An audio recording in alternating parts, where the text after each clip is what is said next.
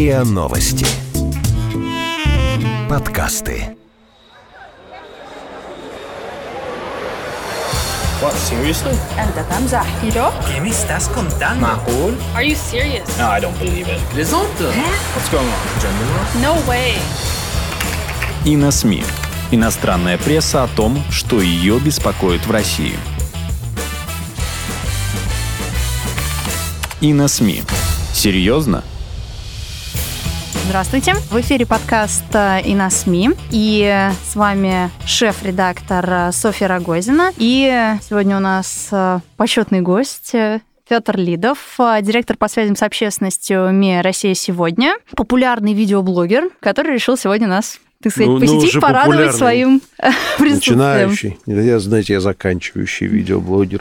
Начинающий и уже популярный. И уже заканчивающий, скорее всего. А решили сегодня начи- начать сразу с, так сказать, breaking news, начать с козырей. А в Великобритании, как сообщает Daily Mail, семнадцать учеников одной британской школы решили сменить пол. И, значит, учительница, которая пожелала остаться анонимной, пересказывает душещипательную историю о том, как на самом-то деле дети не страдают никакими специфическими заболеваниями, а это обычное подростковое созревание, обычный подростковый бунт, который, так сказать, при поддержки всех этих и устремлений ведет к довольно страшным последствиям, потому что дети ложатся там под нож хирурга, и все это заканчивается действительной сменой пола. Вот у меня вопрос, Петр.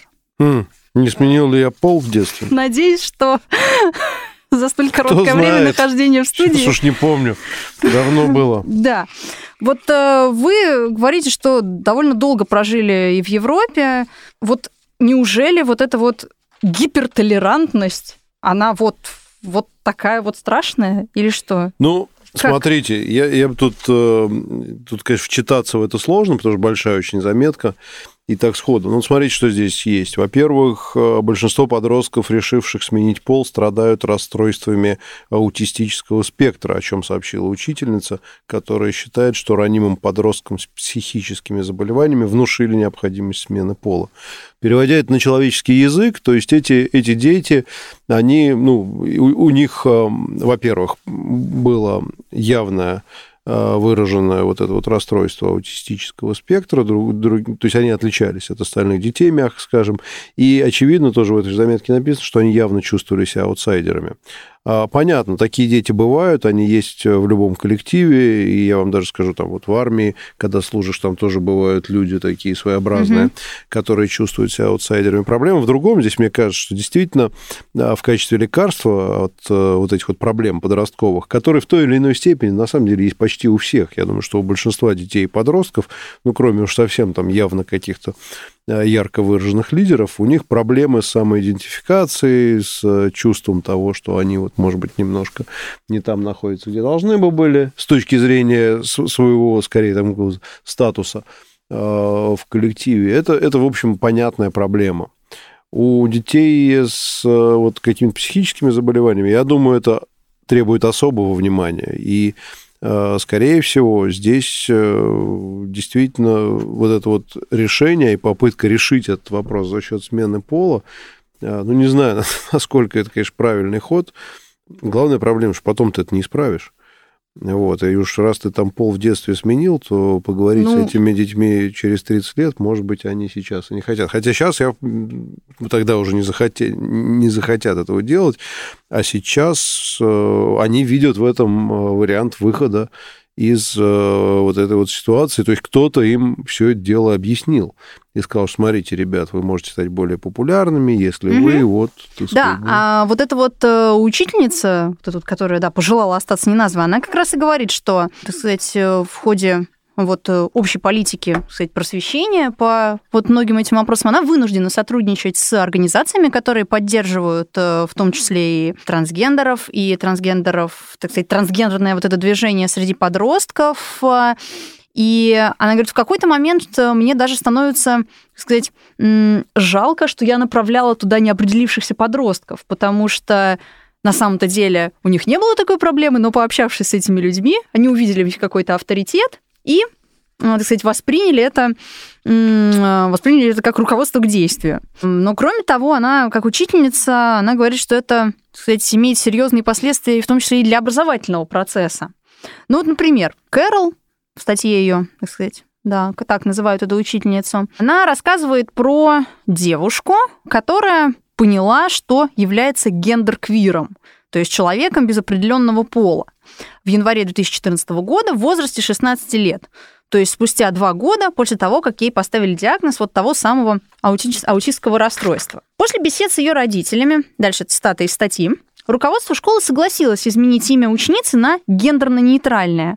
Учителя также согласились использовать местоимения мужского и женского рода в зависимости от того, какого пола эта ученица чувствовала себя в конкретный день. Эти местоимения могли меняться каждый час в зависимости от изменений в самоощущении этой ученицы, рассказала Кэрол. Ну, понятное дело, что в такой атмосфере, наверное, ну, я вспоминаю свою школу, довольно сложно, наверное, как-то вести образовательный процесс. Ну, mm. смотрите, вот мне кажется, что происходит. Вообще, вот все эти процессы, которые нам, кстати, абсолютно непонятны, и сразу хочется вспомнить свою школу, и вспомнить, что, ну, как-то такой вопрос, мягко говоря, не возникал, какого я пола, и, и что мне делать, и mm. так далее. А, наверное, я могу предположить, я в этом смысле человек, стараюсь быть корректным, мне кажется, это все-таки отражение, ну, какого-то общественного положения, там, я не знаю, не стал бы называть это уровнем развития общества, но скорее тех традиций, которые там существуют.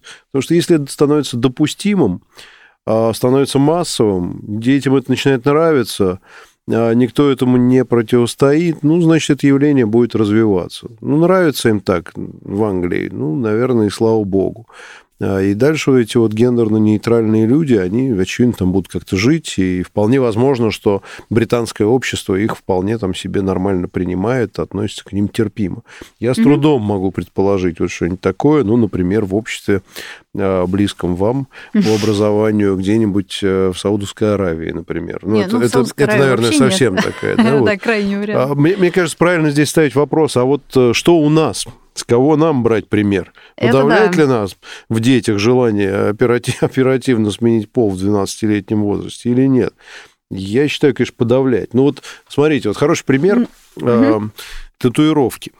А раньше mm-hmm. как-то татуировки, ну, как не раньше, там, может быть, в разные периоды, это был какой-то вот такой вот э, знак тяжелого, интересного, может быть, немного криминального прошлого, да. прошлого человека. Ну, в общем, человек с большим количеством татуировок, да даже и с маленьким, воспринимался либо как идиот, который в детстве там что-то себе наколол, либо угу. как человек, прошедший суровую школу, которую, в общем, желать никому не хочется.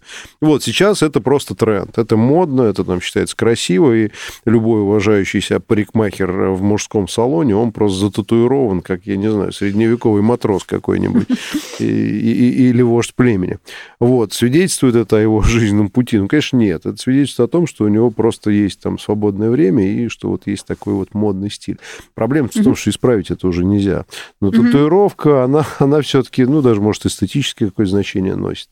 Она, наверное, хочет человек что-то показать о себе с помощью этой татуировки. Но когда сменил пол, мне кажется, что это катастрофа. Мне татуировка кажется катастрофой только потому, что это нельзя исправить. Ну, потому что я захочу там, да, потом. Да. И я даже в юности это понимал. Ну, я больше, опять же, про армию. Там в армии у нас пацаны делали себе там чего-нибудь на плече набивали. Mm-hmm. Вот, но здесь-то пол поменять, ну, это же страшно. Это же ты подумал, а вдруг я вот как-то ошибаюсь. А когда это становится мейнстримом, то есть mm-hmm. вот семнадцать человек в классе, там все берут пример с девочки вот этой вот, которую mm-hmm. вы тут не зачитали, видимо, из уважения к зрителям. Она себе ударила в молочные железы для начала. Да, и, так сказать, вот гендерная нейтральность, это не просто она таблетка. Ну да, есть. Это не разговоры, да. Да, то есть это не шутки, их обратно ты не вставишь уже.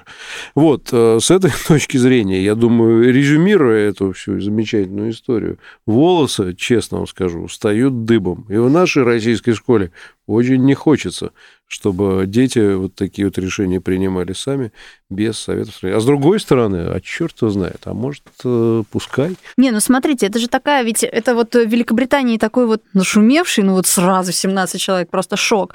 А на самом-то деле дискуссии ведутся довольно давно, и про, про третий пол, про, так сказать, какой-то специальные образовательные программы для вот таких учеников, какие-то специальные вот программы какого-то сексуального образования, вот именно для таких. И получается, что здесь, так сказать, разъяснение по таким вот вопросам, оно работает, так сказать, как реклама, что ли. Это да, но с да. другой стороны, видите, понятно же, что это не, там, не массовое явление, что не половина британских подростков, они вот внезапно решили сменить пол. Понятно, ну... что это скорее исключение. Но и, и есть положительная сторона, это же возможность личности развиваться так, как она хочет, с малых лет. Это тоже...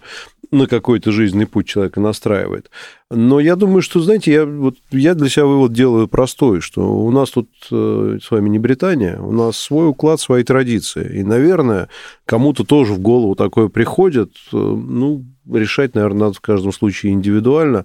Я бы сильно не, не пугался, потому что если посмотреть, что... Ну, в каждой стране свои традиции, это важно. Вот. Mm-hmm. Ну, в Британии вот, вот так вот, да. Угу. Интересно, скажем так. Да, Идем ну... ли мы этим путем? Не похоже, скажу вам честно. Да нет, ну просто вспоминаю свою школу. Я вот э, понимаю, что, наверное, ну, нет. Лучше. Хотите, чтобы я еще свою вспомнил? У меня она вообще была? Черт знает когда. Да, ну там как-то не до этого совсем. Ну, не было таких вопросов, не было таких проблем. Ну, и сейчас, не знаю, мне кажется, и сейчас у нас не особо это есть. Mm-hmm. Я, я не считаю это признаком, знаете, загнивающего Запада или еще чего-то такого. Это, конечно, тревожный такой сигнал. Mm-hmm. Но, знаете, в каком-нибудь английском городе Брайтоне, где тоже нормальные ребята живут, в школах учатся, я думаю, у них волосы встают точно так же, когда они читают, что вот это все где-то в Лондоне или где, непонятно. Ну, не важно. Mm-hmm. Да. Ну, да. В общем, друзья, скажу я вам тревожным. В Великобритании, в британских школах, вместо того, чтобы учиться, дети вот, значит, дети, занимаются. Дети, да, думают да. Не, не об учебе точно, не ну, о колледже. Математикой и географией.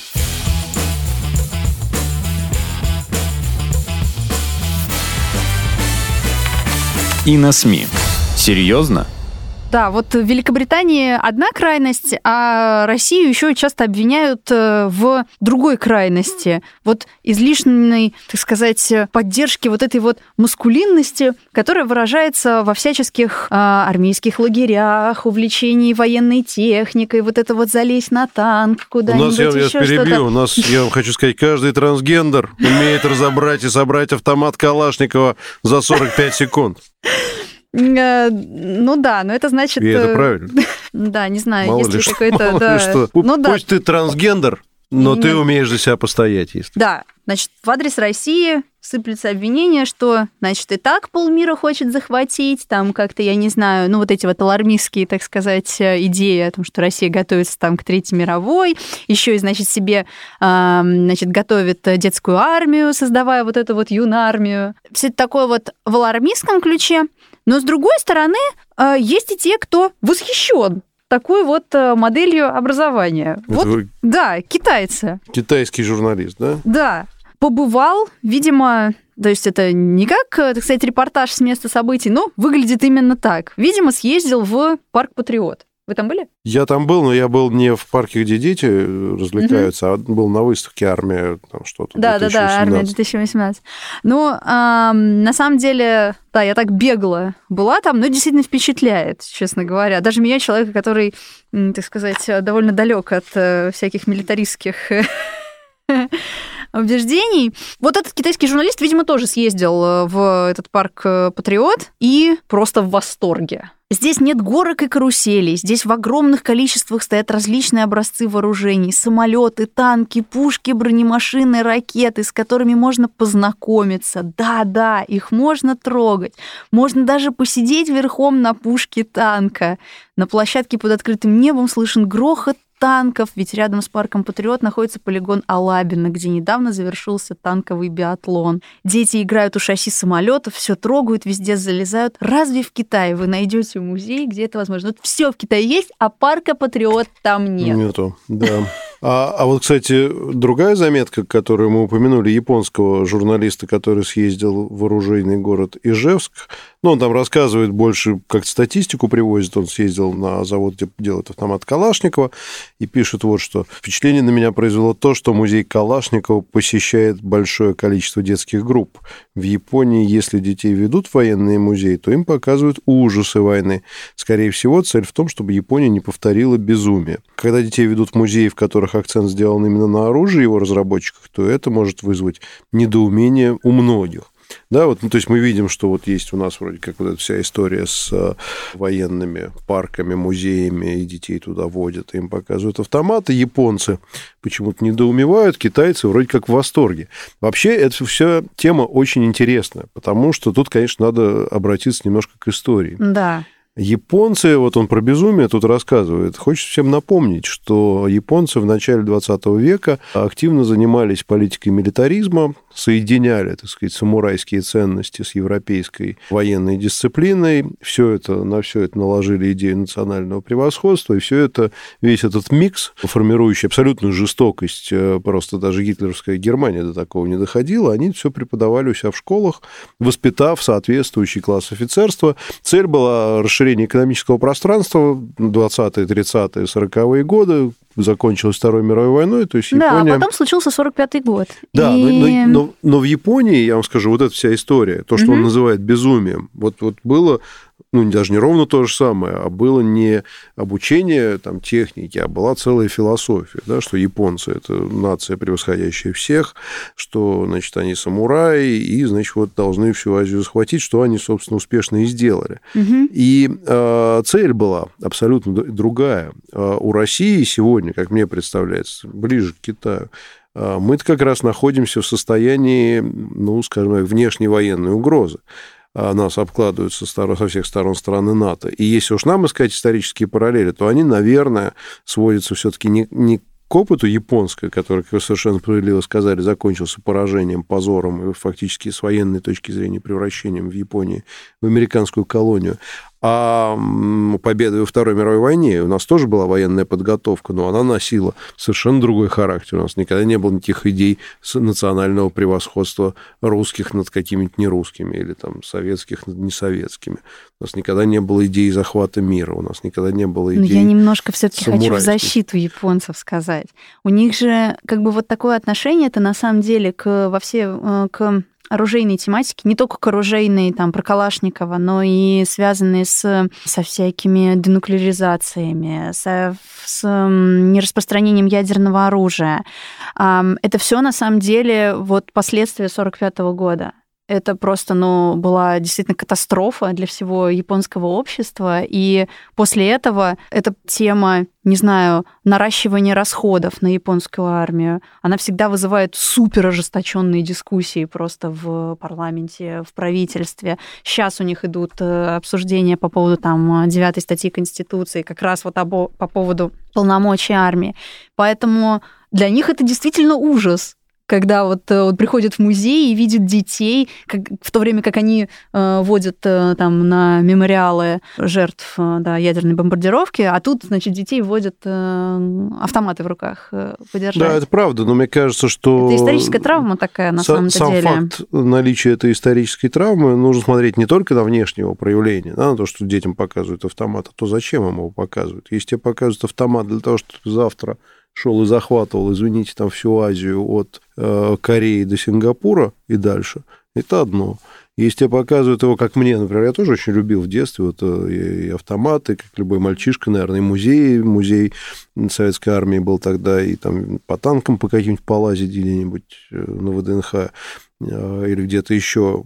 Вот. И я, я считаю, что здесь важны не вот эти внешние проявления, воспитывать, наверное, надо, а угу. важна цель, с которой государство это делает.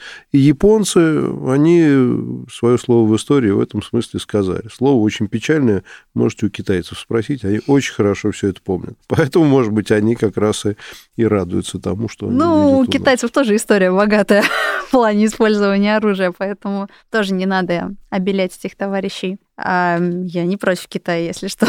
Почему же? Даже если ты трансгендер, да, все равно военной подготовки никто не отменял. Правильно я рассуждаю? Вот так вот.